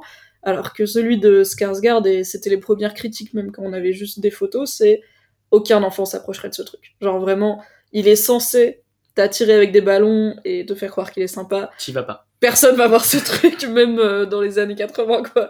Donc, euh, je peux comprendre, je suis d'accord avec ces critiques. Après, il fonctionne pas exactement comme ça dans le film, on, les, on le voit jamais essayer d'attirer des enfants en étant sympa, à part avec Georgie. Et Bon, bon, bah, Georgie, Georgie est- tout petit, petit, quoi. donc, euh, voilà. Donc, ça va. D'ailleurs, c'est, qu'on reparle de la première scène avec Georgie, que je trouve magistralement filmée, et euh, donc avec cette, cette vue d'en haut, comme ça, super bien faite, tu sens dès le début du film que t'es dans un film d'horreur beaucoup plus actuel, juste ne serait-ce que sur la dose de sang que tu vas avoir à l'écran. Parce que Richie, dans le téléfilm, la, la disparition se fait plutôt pas mal, tu vois juste les dents de, du clown qui, qui grandissent. Euh, là, bon, il se fait arracher un bras, il se fait Ouais, tirer à on- l'intérieur. Il y a on du sang sur la quoi. chaussée. C'est voilà, euh, ça commence cinq premières minutes meurtre d'enfant direct. Donc là tu fais ouais, parce qu'il y, a un- il y a un petit suspense finalement dans, dans le téléfilm où tu dis est-ce que Georgie avoir survécu ou pas. Bah, dans le livre aussi. Euh, non, attends, non, je dis une bêtise. Dans le livre, Georgie est mort. Georgie, le retrouve avec son bras arraché, mort dans la, dans la rue, à côté de la canalisation. Du coup, il n'y a pas tout ce côté qu'il y a dans le nouveau film, où euh, bah, Bill est un peu en mode euh, je sais qu'il y a quasiment aucune chance que mon petit frère soit vivant là-dessous, mais c'est pas zéro chance, tu vois. Alors que dans le bouquin, c'est pas une histoire de vengeance, mais c'est une histoire de deuil. Et il y, a une- il y a toute une relation hyper, euh, hyper triste entre Bill et ses parents, parce qu'en fait, il n'existe plus pour ses parents parce qu'ils sont tellement loin dans leur deuil. Et euh, alors, c'est un truc qui est dit dans le film qui m'a beaucoup ému, c'est quand il veut retourner dans Neighbolt House et que tout le monde est là, mais mec, ça fait trop peur et tout. Il dit J'ai plus peur de rentrer chez moi que de rentrer dans cette maison euh, de l'horreur, parce que chez moi, c'est plus chez moi. Et en fait, ça, c'est un écho direct à son personnage du livre qui c'est limite, en fait, il a plus de raison de vivre parce que tout le monde l'ignore et chez ses parents, il est comme un fantôme et il y a le fantôme de son petit frère qui prend toute la place. C'est très très dur, très très lourd. Et du coup, j'étais un peu surprise que dans le film, il y ait le doute. Est-ce qu'il est mort? Est-ce qu'il est pas mort? Euh, Où il est? Il a Tu, tu disparu veux dire tu vois. dans, dans- dans le téléfilm? Dans le nouveau film Dans le nouveau film bah, dans le nouveau film, on sait pas qu'il est mort. Il, il, il dis- Enfin, on sait pas, nous on sait, mais Bill, ne... enfin, c'est un missing kid quoi. C'est vrai que c'est. Mais parce que Bill ne sait pas que qu'il s'est fait arracher le bras. euh, en Oui. fait, on n'a pas retrouvé le bras. On retrouve rien en fait dans, dans le film. Dans le téléfilm, il y a aussi le doute quand, quand t'as pas lu le livre. Toi, en tant que spectateur, tu sais pas s'il est vivant ou pas parce que tu, tu le vois juste disparaître. Tu le vois pas se faire arracher un bras. Tu le vois pas mourir. Euh, Là, tu le vois se faire avaler par la bouche voilà, le et tu juste- sais pas ce qu'il va devenir. Et tu, tu vas flotter, tu sais bon, tu, tu, tu supposes que c'est un truc pas sympa, mais, mais tu sais pas s'il est mort euh, ou pas en fait. Donc euh, alors que là, je trouve que dans le nouveau film, du- de ton point de vue spectateur, tu sais que bon, euh, il s'est fait arracher le bras, il y a quand même très peu de chances qu'il survive. Oui. Donc, euh, donc voilà, C'est- et c'est vrai que ça c'est peut-être du coup un peu plus proche du, du livre finalement. Bah, c'est- paradoxalement, ouais, c'est. euh, Ses... ses proches ne savent pas qu'il est mort. Toi, tu sais qu'il peut pas survivre à, autant à une telle perte de sang, hein, il est tout petit et tout, donc tu te doutes qu'il est mort, quoi. Et du coup, quand tu le vois réapparaître dans les, dans les pièges que Grip sous-tend à Bill, tu. Tu Il sais. y a pas un moment où tu te dis Ah cool, son petit frère est vivant, il l'a retrouvé Et là, c'est raté. Oui, très raté. Ah oui, c'est vrai. Toi qui as lu le livre, euh, est-ce que tu trouves que le, que le film est plus fidèle au, au livre que le téléfilm? Alors honnêtement, le téléfilm, je m'en souviens pas de ouf. Euh, je me souviens que je l'ai vu il y a, je pense, euh, bien 7-8 ans, tu vois. Et il m'a pas laissé une impression assez lourde pour que j'ai envie de le revoir. Et en plus, j'aime pas trop les clowns, donc euh, non merci, j'évite si je peux. Donc plus fidèle, je ne sais pas. Je me souviens que le téléfilm gardait beaucoup de scènes clés. Il y avait la scène du restaurant chinois, il y avait beaucoup de scènes qui, quand t'as lu le livre, tu les reconnais immédiatement. en, Ah, ça c'est la scène importante. Euh, je pense que le film, le nouveau film, euh, diverge là où il faut. Il y a très peu de changements que j'ai pas aimé, donc euh, parce qu'on est quand même 30 ans plus tard en fait, on est dans le livre et dans le téléfilm, les enfants sont dans les années 50, les adultes sont dans les années euh, 70-80, donc 27 ans plus tard. Là, les enfants sont dans les années 80, et du coup les adultes vont être à notre époque. Et je suis vraiment très curieuse de voir comment ils vont faire ça avec Skype et des smartphones et toutes ces conneries, je ne sais pas. Ça, c'est un changement qui m'a pas du tout dérangé. J'ai trouvé ça pertinent, j'attends de voir la suite, mais euh, C'est une bonne actualisation, je trouve. Voilà. Surtout avec la. bah, du coup, là, c'est plus sur le côté marketing, mais il y, a- cette mode des années 80 qui revient beaucoup. Donc, le fait de placer les gamins dans cet univers un peu Goonies, un peu là, ça, ça, ça fonctionne vachement bien aussi. C'est c'est assez, c'est vachement Ouais. dans l'air du temps. Quoi. Et c'est euh, des motifs que tout le monde connaît, la bande de gamins à vélo dans les années 80 euh, qui vont affronter un truc auquel les adultes ne croient pas, Qui laissent leur putain de vélo au milieu de la au route. milieu de la le route comme si personne conduisait. Ça m'a gavé dans le film, je t'en dis putain, mais rangez Ils ont pas le time, ils sont en train de genre de battre le mal incarné, tu vois, ils ont pas le temps de T'as mettre tout des béquilles. time de le laisser dans le jardin plutôt que sur la route. C'est vrai. Il y a euh, et puis je pense voilà le public du film a pour beaucoup grandi dans les années 80, a connu cette vie-là en fait et du coup peut beaucoup plus s'identifier donc c'est un changement que j'ai compris. Euh, donc la plupart des changements, il y a aussi l'autre changement qui m'a beaucoup plu, c'est euh, donc il y a des monstres qui changent. Ah, ça, ça Il y j'ai a adoré des aussi. formes de ça qui changent puisque dans le livre t'as euh, t'as trois formes que moi je trouve vraiment pétées pour des yeux modernes. T'as le loup-garou qui ne fait plus, plus peur à personne. ça, c'est dans le livre, un des personnages qui a sa, plus Richie, grosse peur, c'est le Richie, Bah, c'est le- fait, c'est le loup-garou. Euh, c'est pas c'est même pas tant sa plus grosse peur, c'est juste qu'il a été voir un film avec euh, genre le loup-garou du campus, un film avec un loup-garou qui lui a fait peur.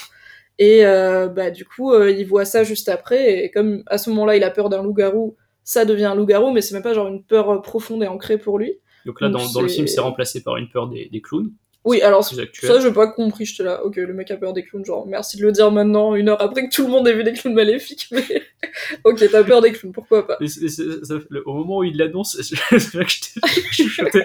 Il va tellement en chier lui quand il va voir.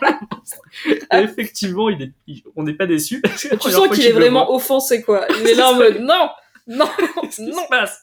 La première fois qu'il le voit, en plus, c'est horrible. Il est dans, dans une, pièce remplie de poupées de clowns. Mm. Ah, j'ai très peu vu ça. cette scène puisque je me suis beaucoup caché les yeux. Je peux comprendre, on précise au passage que Mimi est coulrophobe. Oui. Donc, Alors voilà. ça va, je, vraiment je, je guéris, mais je suis pas à l'aise avec les clowns. Ouais, bon, on a bien senti que t'étais pas à l'aise dans la salle, puisque nous sommes allés le voir à une avant-première où il y avait des, des clowns dans la salle. Oui, j'ai dû faire salle. semblant d'être à l'aise parce que quand ils savent que c'est toi la flippette, après c'est pour ta gueule quand ils font peur, parce qu'ils savent que toi tu vas bien réagir. Du coup je suis là, oh, Oh, bonjour monsieur la clown, tralala, tout va bien. Acteur studio. Donc de la différence, il y a aussi ce personnage euh, que moi j'avais pas vu dans le téléfilm, donc je suppose qu'il était pas dans le bouquin, qui est le, le tableau en fait. Alors ouais, c'est mon, c'est mon monstre préféré du film et il n'existe pas dans le bouquin. dans, Il- dans le bouquin, c'est quoi? Il a, il a peur de quoi? Euh, Stanley, que je dise pas de conneries. Mike, il a peur des oiseaux. Du coup, il se fait courser par un oiseau géant, ce qui ne marche pas. Euh, je sais plus de quoi a peur Stanley, mais je crois que c'est un truc pété, genre une momie, tu vois. Ah oui, d'accord. ah oui, mais euh, parce que Stephen King avait dit dans une interview qu'il voulait mettre tous les, tous les monstres classiques qui font peur à l'intérieur. Oui, donc, il y avait donc un ça côté fait sens d'avoir peu- la momie, d'avoir le loup-garou. bah, un peu comme tu disais, Train fantôme, tu vois, des horreurs où euh, bah, c'est des peurs avec lesquelles ces gosses des années 50 ont grandi, mais en 2017. Ouais, c'est vachement des monstres Hammer. J'imagine qu'il y en a un qui doit avoir peur, genre des vampires ou d'un truc comme ça. Il y a, euh, il y a le lépreux, donc, mais ça c'est parce que Stan est... euh, Et il y a, il y a un côté où le lépreux est un peu pédophile aussi, du coup c'est... Ah, c'est malsain, c'est bien. on Ouais, c'est très malsain. Mais la, la sexualité dans ça, On- en reparlera On en tout à l'heure de cette principale différence à la fin du film, Oui, très effrayante. mais du coup, oui, le Très tableau, euh, j'ai adoré. C'est le monstre qui m'a fait le plus peur. Parce Donc que... on, parle, on décrit brièvement la scène. Donc Oui. c'est un moment du coup, donc Stanley euh, est dans le bureau, c'est son père, je Il crois. est, ouais, et il est à la synagogue, je pense. À la synagogue. euh, on imagine que son père est euh, rabbin, en tout cas, qu'il est, en tout cas, il fréquente beaucoup la synagogue. Donc il arrive dans ce bureau, il y a un tableau au mur, un tableau qui est bien effrayant. Extrêmement creepy. Une femme avec le visage euh, un petit peu déformé qui a une flûte dans les mains. Mhm. Et là, tu, tu sens la douille arriver, là, tu sens que ça va venir. À chaque fois qu'il y en a un qui est seul dans une pièce, t'es là, allez, allez-y, balancez coup- la sauce. Ah bah qu'il n'y a plus personne sur le tableau, c'est quand même bizarre, mais où est-elle passée cette femme avec la flûte et la, et la, Ce qui est quand même un motif horrifique que j'ai trouvé très efficace, c'est le mec, le tableau tombe, le gosse relève le tableau et le tableau c'est une toile vide et pas une toile vide genre comme dans Harry Potter quand les gars ils partent de leur tableau et qu'il y a le décor, c'est juste genre une toile nue et j'étais en mode oh non le truc, On n'est pas bien. non.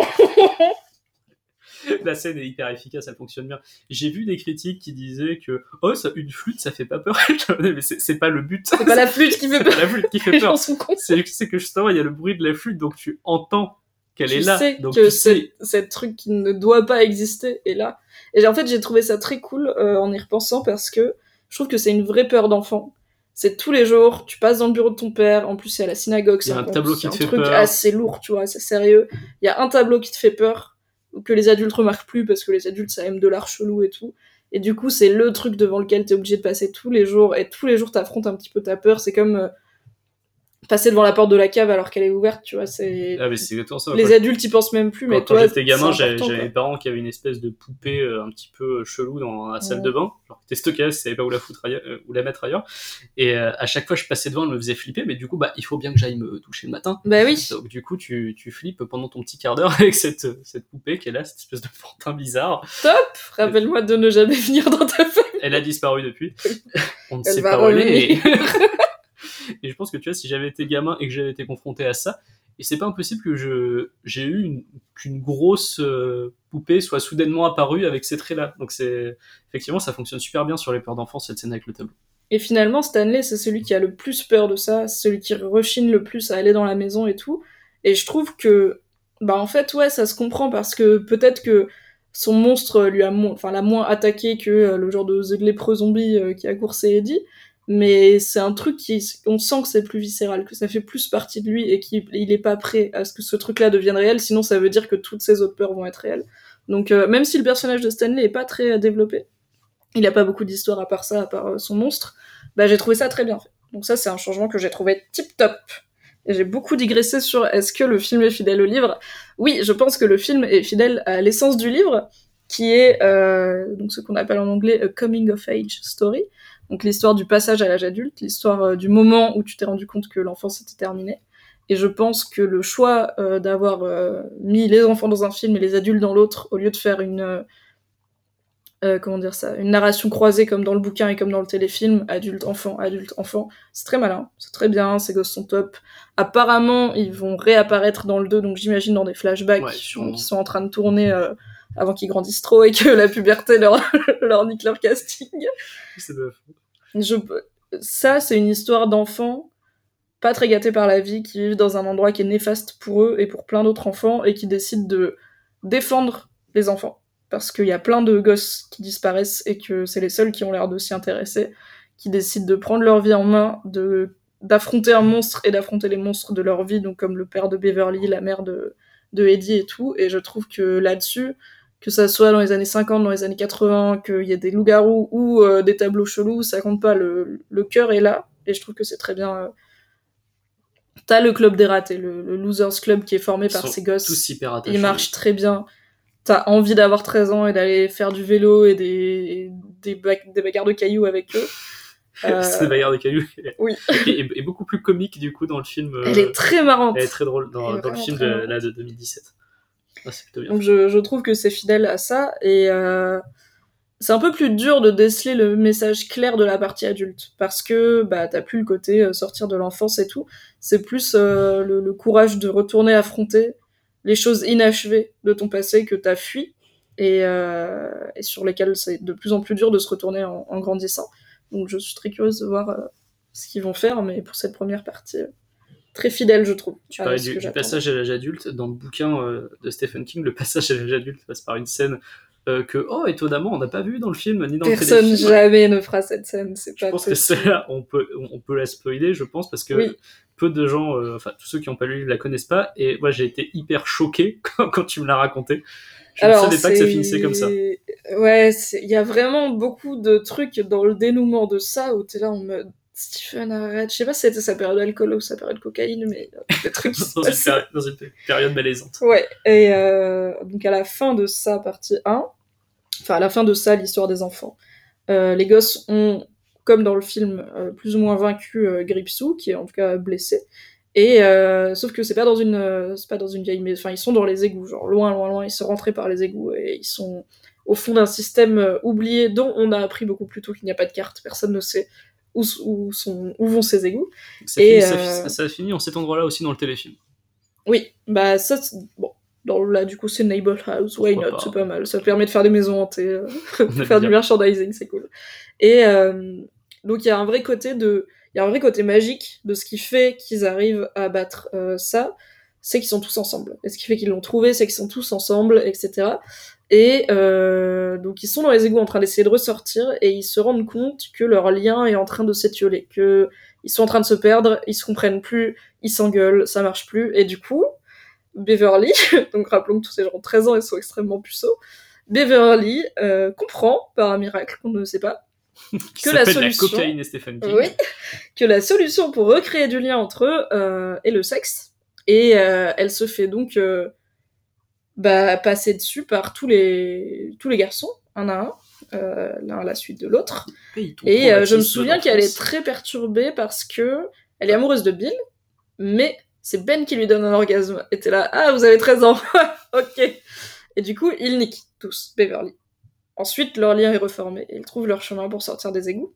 Grâce à, à la magie du sexe. Grâce à la magie du foutre de tes potes, clairement. Putain, c'est gênant. Et euh, alors le bon côté, c'est que comme ils ont un genre d'insomnie, de d'amnésie sélective de ce, ce passage de leur enfance, ils s'en souviennent pas quand ils sont adultes. Donc quand ils la voient, ils se disent pas ah c'est ce moment gênant où on l'a toute niqué quand on avait 13 ans. Mais euh, ça finit par ça finit par leur revenir. Et honnêtement, je sais pas pourquoi il a fait ça, Stephen King. Je pense que personne n'aime ce passage vraiment. Ou peut-être si vous l'aimez beaucoup, posez-vous des questions. Et je pense que ce sera jamais dans aucune adaptation et c'est pas grave. Il y a vraiment quelques trucs de la fin de ça que pour moi on peut laisser dans le bouquin. Et De toute façon, j'ai l'impression que dans quasiment toutes les adaptations de livres de Stephen King, tu, tu peux modifier un peu la fin. Parce que Stephen King, je le trouve très bon, mais il est pas très bon. il est pas enfin. très bon enfin. il est pas toujours très bon. Enfin, je pense que, enfin, il y a, il y a des, des fins de bouquins que j'aime bien, etc. Mais il y en a beaucoup qui sont over the top, qui sont c'était des aliens ou euh, Ou ah bah en fait, ah, le ou avec un genre, de... oui, ou avec un genre de cliffhanger euh, limite chair de poulesque, tu sais, genre. euh, Ouh, le, le- le mal a disparu et à la fin, il a entendu un bruit à la porte. T'es là, non, c'est- arrête. Mais il y en a qui Ah bah, sont c'est- très bien d'un c'est- bout à l'autre. J'ai récemment lu la, la part des ténèbres et j'étais extrêmement déçu par la fin, vois-tu. Alors que Oui. tout le livre est, est quand même plutôt, plutôt bien, donc je conseille, hein, mais bon, vous pouvez sauter les dix dernières pages, Vous voulez pas savoir comment ça finit. c'est pas, c'est pas important. En- je pense que en bouquin simple, pas trop long de Stephen King et qui est bien d'un bout à l'autre, lisez Misery. Ah, c'est horrible. Alors bien. on est vraiment dans du body horror. Si vous avez du mal avec Ah les mutilations hein. corporelles, euh, peut-être lisez pas celui-là et m'écoutez pas, lisez-en un autre. Mais euh, je l'ai relu il y a pas longtemps et il se tient vraiment parfaitement. Et il n'y a pas de surnaturel, il y a juste des gens qui pètent des plombs et, du coup euh, la frontière est parfois mince mais très très Là, je suis en train de lire sur tes conseils Bazar, qui est très bon aussi, je peux le conseiller. tu l'as pas je- je fini je je encore, pas tu ne sais pas, Est-ce que la fin va être décevante? Je On te dis rien. Je vais voir. En tout cas, le début est très prometteur. très cool bazar. C'est souvent le cas avec Stephen King, malheureusement. Euh, Par contre, Stephen King, euh, c'est un petit peu son année, hein. De Oui. 2017, même 2018, là, il va y avoir quand même des, des choses aussi. Euh, il y a pas mal de choses qui sont sorties, du bon, du moins bon, du, Oui. du vraiment, vraiment moins bon, notamment La Tour Sombre. Ouais, c'était pas fou. Tu, tu l'as vu, toi, La Tour Sombre? Oui, euh, évidemment, j'étais. Je pense que je me, je ne pouvais pas ne pas le voir, mais j'y suis allée en sachant que j'aimerais pas. Donc parce que c'est la, c'est l'immense saga épique de Stephen King qui fait six ou sept bouquins, qui relie quasiment l'intégralité de ses œuvres. C'est à la fois un western, de la SF, de la fantasy, un truc hyper ésotéri- ésotérique. Euh, des moments, il y a des batailles contre des zombies, il y a, il faut sauver New York, il y a tellement de choses dans ces bouquins. Ils sont excellents. Et euh, ils en ont fait un film d'une heure 28. Ouais, c'est comme si t'essayais d'adapter un Final Fantasy en, en, en, en film, en fait. c'est ouais, très compliqué. Il y en a tellement dans et tous les sens que tu peux, tu peux pas, quoi. C'est très. Mais tu aurais... ils auraient pu faire un truc simple d'un ou deux bouquins. Vraiment, il y a une histoire. euh, Il y a une... Le premier livre est un peu une première partie en soi. Donc, euh, t'aurais pu prendre cette histoire et finir de la raconter et dire qu'il y aura peut-être une suite, ça dépend du box-office. C'était un enfer de production, le scénario a été modifié mille fois. Ils ont fait des, ils ont retourné des scènes, sauf qu'il y a eu six mois entre la fin du tournage et les nouvelles scènes. Et les gosses de 13 ans, ça grandit très vite. Du coup, le gosse, il y a des scènes où tu vois qu'il est plus vieux, qu'il a pas la même coupe de cheveux, qu'il a de l'acné. Enfin, c'est, c'est un ratage. Et là où je suis triste, c'est que c'est pas bien quand t'as lu le livre, et c'est pas bien quand t'as pas lu le livre. C'est vraiment un film médiocre, qui s'oublie vite, où tu comprends pas les enjeux, tu comprends pas qui sont ces Médiocre gens. ou carrément mauvais parce que Médiocre, parce qu'en fait, il est même pas assez remarquable pour être mauvais, tu vois. Il est juste c'est- c'est- ouais, c'est un, un direct ou DVD avec John Cusack, tu vois, en gros, c'est pas, c'est pas genre le pire truc que t'as vu de ta vie. Mais c'est personne n'en est sorti comme apparemment il y a des gens qui sont sortis de Mother en, en ayant envie d'aller immoler euh, Darren Aronofsky par le feu, tu vois. Personne n'est sorti de la tour sombre comme ça, sauf les gens qui ont vraiment bien aimé le bouquin. Tout le monde est sorti en mode ah c'est juste genre, ah bah j'ai fini mon popcorn, je vais pisser et puis euh, je vais rentrer, quoi. Enfin, Ah, voilà. Puis après, j'allais me regarder Alerte à Malibu parce que Voilà. c'est c'est absolument oubliable et c'est très dommage de C'est comme si t'adaptais le Seigneur des Anneaux et que t'en faisais un truc oubliable. Ouais, Tu vois, c'est genre, comment t'as pu merder à ce point-là, quoi C'est quand même dommage. T'as euh, The Mist aussi, pour continuer dans le très mauvais. Euh, toi, t'as pas regardé The Mist, je crois? Non, alors The Mist, j'ai vu le film, parce qu'il Oui, y a eu un film eu un en film. 2005, je crois, euh, que j'ai que je- j'aime bien, qui est vraiment chouette, qui a une fin extrêmement audacieuse, euh, qui est très différente de la fin du- de la nouvelle, parce que c'est une nouvelle de Stephen King, assez longue. J'aime bien le film, j'aime bien la nouvelle. J'ai regardé la bande-annonce de la série, je fais, bah je- voilà, je vais m'arrêter là. j'aime bien le film, j'ai- été pire que ça. C'est-à-dire que j'ai regardé la bande-annonce, je me suis dit, ok, ça a vraiment l'air nul, mais quand même, je vais te donner sa chance au produire, on va voir. Ah mais c'est toi qui as raison à la fin, il faut regarder. C'est pour ça que j'ai vu la tour sombre, c'est parce que je me suis dit, Bah, j'ai pas tenu jusqu'au bout non plus. hein. J'ai- regardé les dix premières minutes. J'ai Ah vu oui, qu'on était sur des, sur des trucs extrêmement clichés, des personnages pas attachants du tout.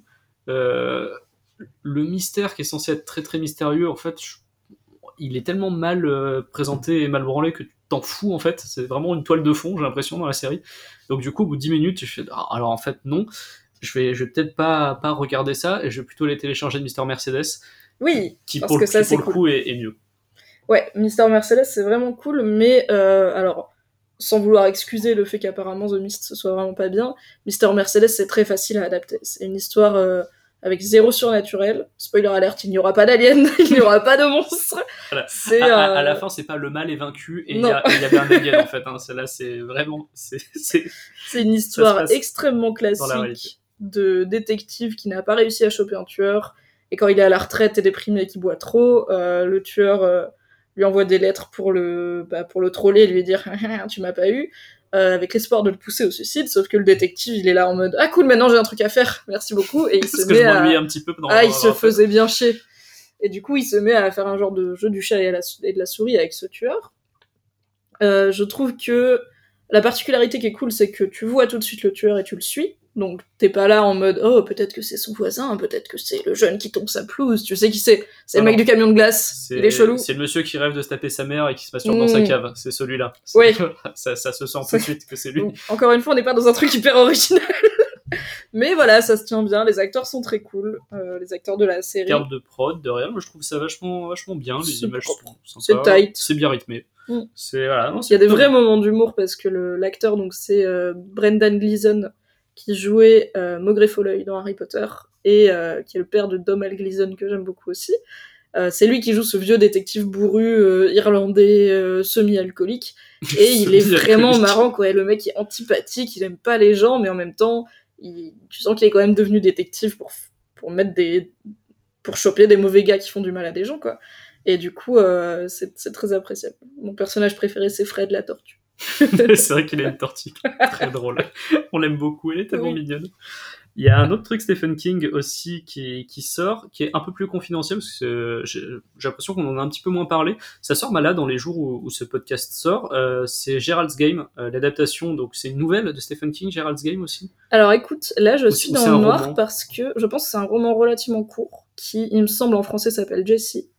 Et je crois que je l'ai pas lu, celui-là. Parce que j'ai vu le trailer, j'étais là, c'est quoi Ça ça te parle pas cette Je histoire connais pas cette histoire. Alors, le, le Et concept j'ai cherché sur. Wikipédia et j'étais là, ok, je pense que j'ai pas lu celui-là, donc euh, je vais le lire avant de voir le film. Si vous n'avez pas vu euh, la bande-annonce, euh, je vous fais le pitch assez vite. Euh, donc c'est une femme qui est donc interprétée par Carla Gugino, qui est une actrice que j'aime bien, qui va dans un espèce de chalet un petit peu loin, donc, comme toujours dans les de Stephen King, on est dans un chalet assez loin de la civilisation, Tout à fait.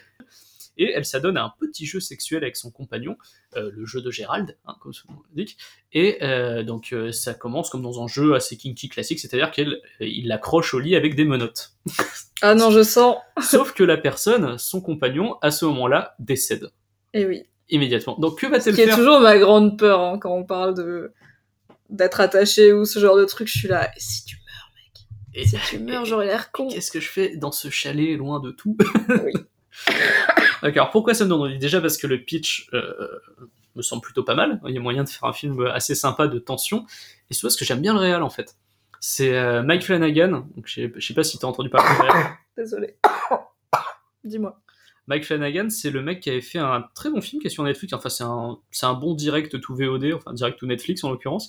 C'est Hush. Je sais pas si je t'en avais parlé. Non, ça me dit rien. J'en avais déjà parlé dans une émission précédente. C'était en fait euh, un film où euh, c'est une meuf qui est donc euh, muette et sourde, qui est dans sa maison et qui se fait traquer par un tueur. Ah, je me souviens de ça, ça, ça- le concept m'avait genre fasciné et j'étais là, ah non, je vais pas voir Voilà, le ça. concept est vachement sympa. Il est tenu jusqu'à la fin, ce qui est assez rare pour être souligné dans ce, dans ce genre Mm. de production.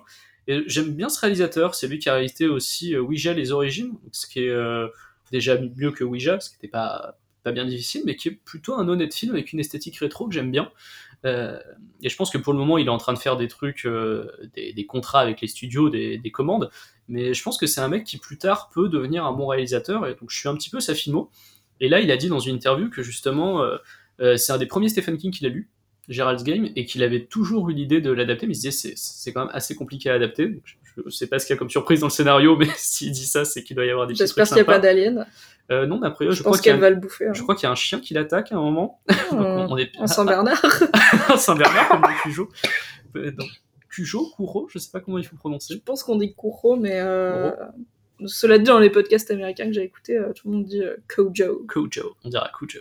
Donc c'est un autre livre de Stephen King sur un Saint-Bernard qui, qui bute des gens à, à C'est Castle un- Rock. très simple, c'est un Saint-Bernard enragé. euh, qui est énorme, qui pèse genre 120 kilos et qui chope la rage, et du coup, il faut pas être, euh, il faut pas être sur son chemin. Voilà. Bah là, donc après, je pense que c'est un autre chien, parce que ça n'a pas l'air d'être un Saint-Bernard.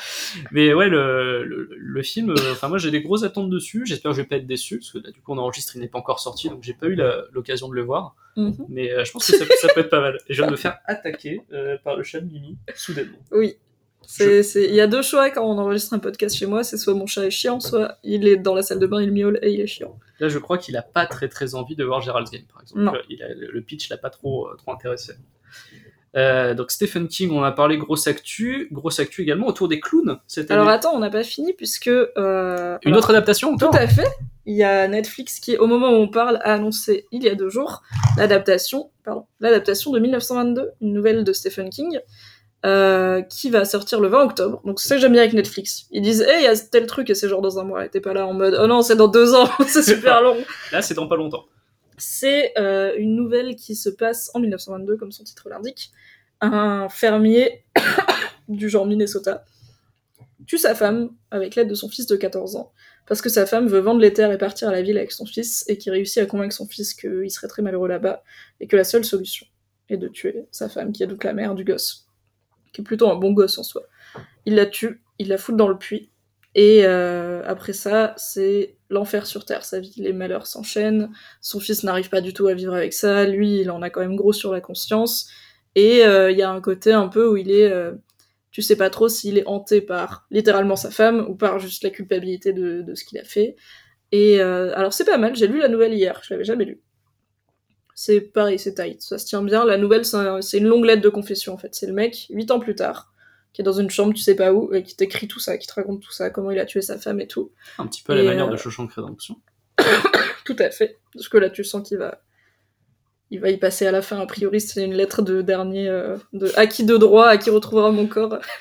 Et, euh, et franchement, c'est pas mal. Et donc, j'ai vu le trailer et j'étais très contente parce que c'est avec Thomas Jane, qui jouait déjà le héros dans The Mist, qui est actuellement dans The Expanse et qui est un acteur que je trouve cruellement euh, méconnu et sous-employé. Je trouve que ce je mec, ne vois pas euh, trop qui c'est, donc. euh, bah, c'est le mec de The Mist. voilà, c'est le mec du, le mec de la vegan police dans Scott Pilgrim. Qui dit freeze, vegan police.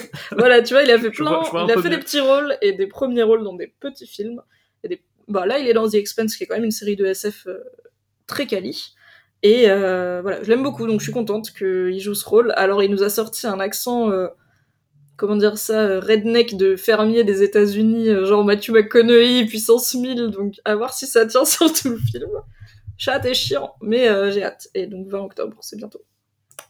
On suivra ça. Enfin, moi, en tout cas, je regarderai le premier épisode, parce que c'est vrai que le pitch peut C'est juste un téléfilm. Ah, c'est un téléfilm, Ouais. je pensais que c'était une série, d'accord. Non, bah c'est pour le coup. euh, Alors ils ont essayé avec The Mist et finalement c'était pas une bonne idée, mais ce serait vraiment étaler très peu de beurre sur une très grande tartine d'essayer de faire une série avec ça.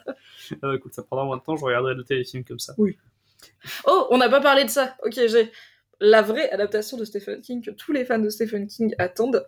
C'est pas, euh, c'est même pas la tour sombre, c'est pas ça chapitre 2, c'est Castle Rock.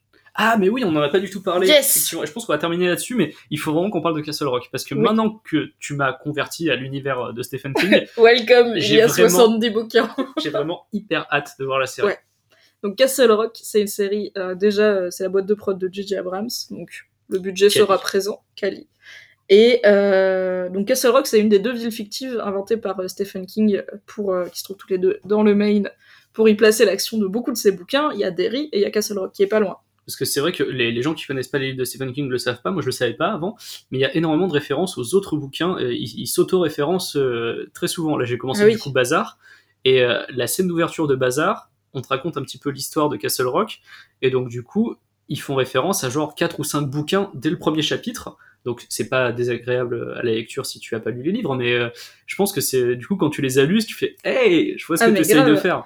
Et à Et chaque Castle fois Rock, que je ça, me en fais un- une session où j'en lis plusieurs d'affilée, je reconnais des trucs que en fait j'avais pas compris parce que genre la première fois que j'ai lu, je sais pas, euh, bah, Bazar, je j'avais pas encore lu le bouquin précédent où il y avait déjà ce mec-là, etc. À la part des ténèbres. hein. Donc, euh, et d'ailleurs, dans ça, il y a une référence à Shining, puisqu'on apprend que le père de Mike, donc euh, le seul afro-américain du groupe, était pote avec un certain Dick Halloran, qui finit par Ah, être euh, le fameux concierge qui a le Shining dans Shining. Et il y en a aussi une dans Misery, euh, parce qu'à un moment, euh, donc le, Paul Sheldon apprend qu'il y a eu une explosion dans un hôtel, qu'une chaudière a explosé Tout dans un fait. hôtel pas loin, et en fait c'est, on l'apprendra plus tard, l'hôtel de Shining.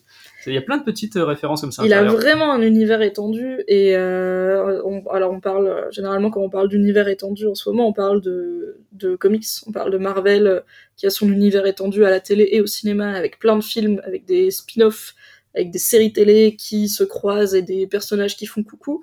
Stephen King, genre vraiment le original univers étendu guy, il a énormément de liens entre ses bouquins et Castle Rock. On n'en sait pas encore énormément, mais c'est une série sur l'univers étendu de Stephen King qui va se passer à Castle Rock, dont le héros sera l'historien de la ville. Et euh, le seul visuel qu'on a eu pour l'instant, qui m'a fait mais surventiler, j'ai vérifié quatre fois si c'était pas un fake parce que il y avait eu aucune com et d'un coup ce truc est tombé, j'ai pété un câble. C'est euh, donc c'est un truc en animation où on navigue entre plein de points sur une carte et tous ces points sont soit des personnages, soit des lieux de l'œuvre de Stephen King. Et alors, il y en a quelques-uns qui sont pas à Castle Rock. Il y a notamment le Overlook Hotel, qui est dans le Colorado, qui est même pas dans le Maine. On verra. Et, euh, et ça finissait sur euh, Castle Rock euh, soon. euh, et j'étais là, mon- ils font le truc. Ça Ils font une bien. série sur l'univers étendu. et en plus, j'ai appris la semaine dernière qu'il y aurait Terry O'Quinn qui jouait John Locke dans Lost. Et que Oh je kiffe de ouf. Oh, et que j'ai l'a pas vu. Bah, je pense que je, perso, je l'ai pas vu depuis Lost. Il a peut-être joué dans d'autres séries un peu. Ouais, un voilà. peu moins prestigieuse. C'est genre, Et il va a jouer peut-être joué un cadavre dans un épisode de, de Bones ou d'éléments de Paris. Peut-être. Genre un truc comme ça. Ah, il y a mon chat qui se tape avec le chat d'en face. Super. Écoute, je pense qu'on va le laisser se taper avec, les, avec le chat d'en face et qu'on va dire euh, au revoir à nos, à nos auditeurs. Tout à fait. Juste Castle Rock, pas de date de diffusion. Tournage normalement imminent. Donc on est Ah, cool. sur euh, tournage imminent, donc ça veut dire post-prod, ça veut dire l'an prochain. Donc peut-être 2000. Halloween 2018, peut-être. J'aimerais ça serait bien. trop. J'aimerais Ça serait cool. Oui. Écoute, moi je propose que quand ça sorte, on se revoie et qu'on en reparle. Parce Oui, que ça a l'air vachement on bien. fait ça, ça marche. Allez, ça roule. Euh, vous qui nous avez écoutés pendant toute, euh, je sais pas combien ça fait de temps, ça doit sûre- sûrement dépasser une heure. J'avais prévenu. on avait beaucoup de choses à dire sur Stephen King et sur, euh, sur ça, sur John Wayne Gacy avant. On avait énormément, un programme très chargé Mhm. dans cet épisode. Donc ouais, ça dépasse un petit peu. Euh, vous pouvez nous retrouver euh, sur Facebook, sur la page Inspiré de faits réels, sur Twitter, at IFR Podcast, sur SoundCloud, c'est IFR Podcast aussi, sur iTunes, sur Podcast Addict, enfin bref, sur quasiment toutes les applications de podcast. Je crois qu'on doit être à peu près partout. N'hésitez pas à nous laisser des messages, des avis sur iTunes, et puis on se retrouve la prochaine fois pour un prochain épisode, euh, du coup dans un mois pour Inspiré de faits réels. Tout Et à fait. Mimi, on va dire au revoir aux auditeurs en leur faisant des bisous. On vous fait plein de bisous. Merci bisous. beaucoup pour l'invitation.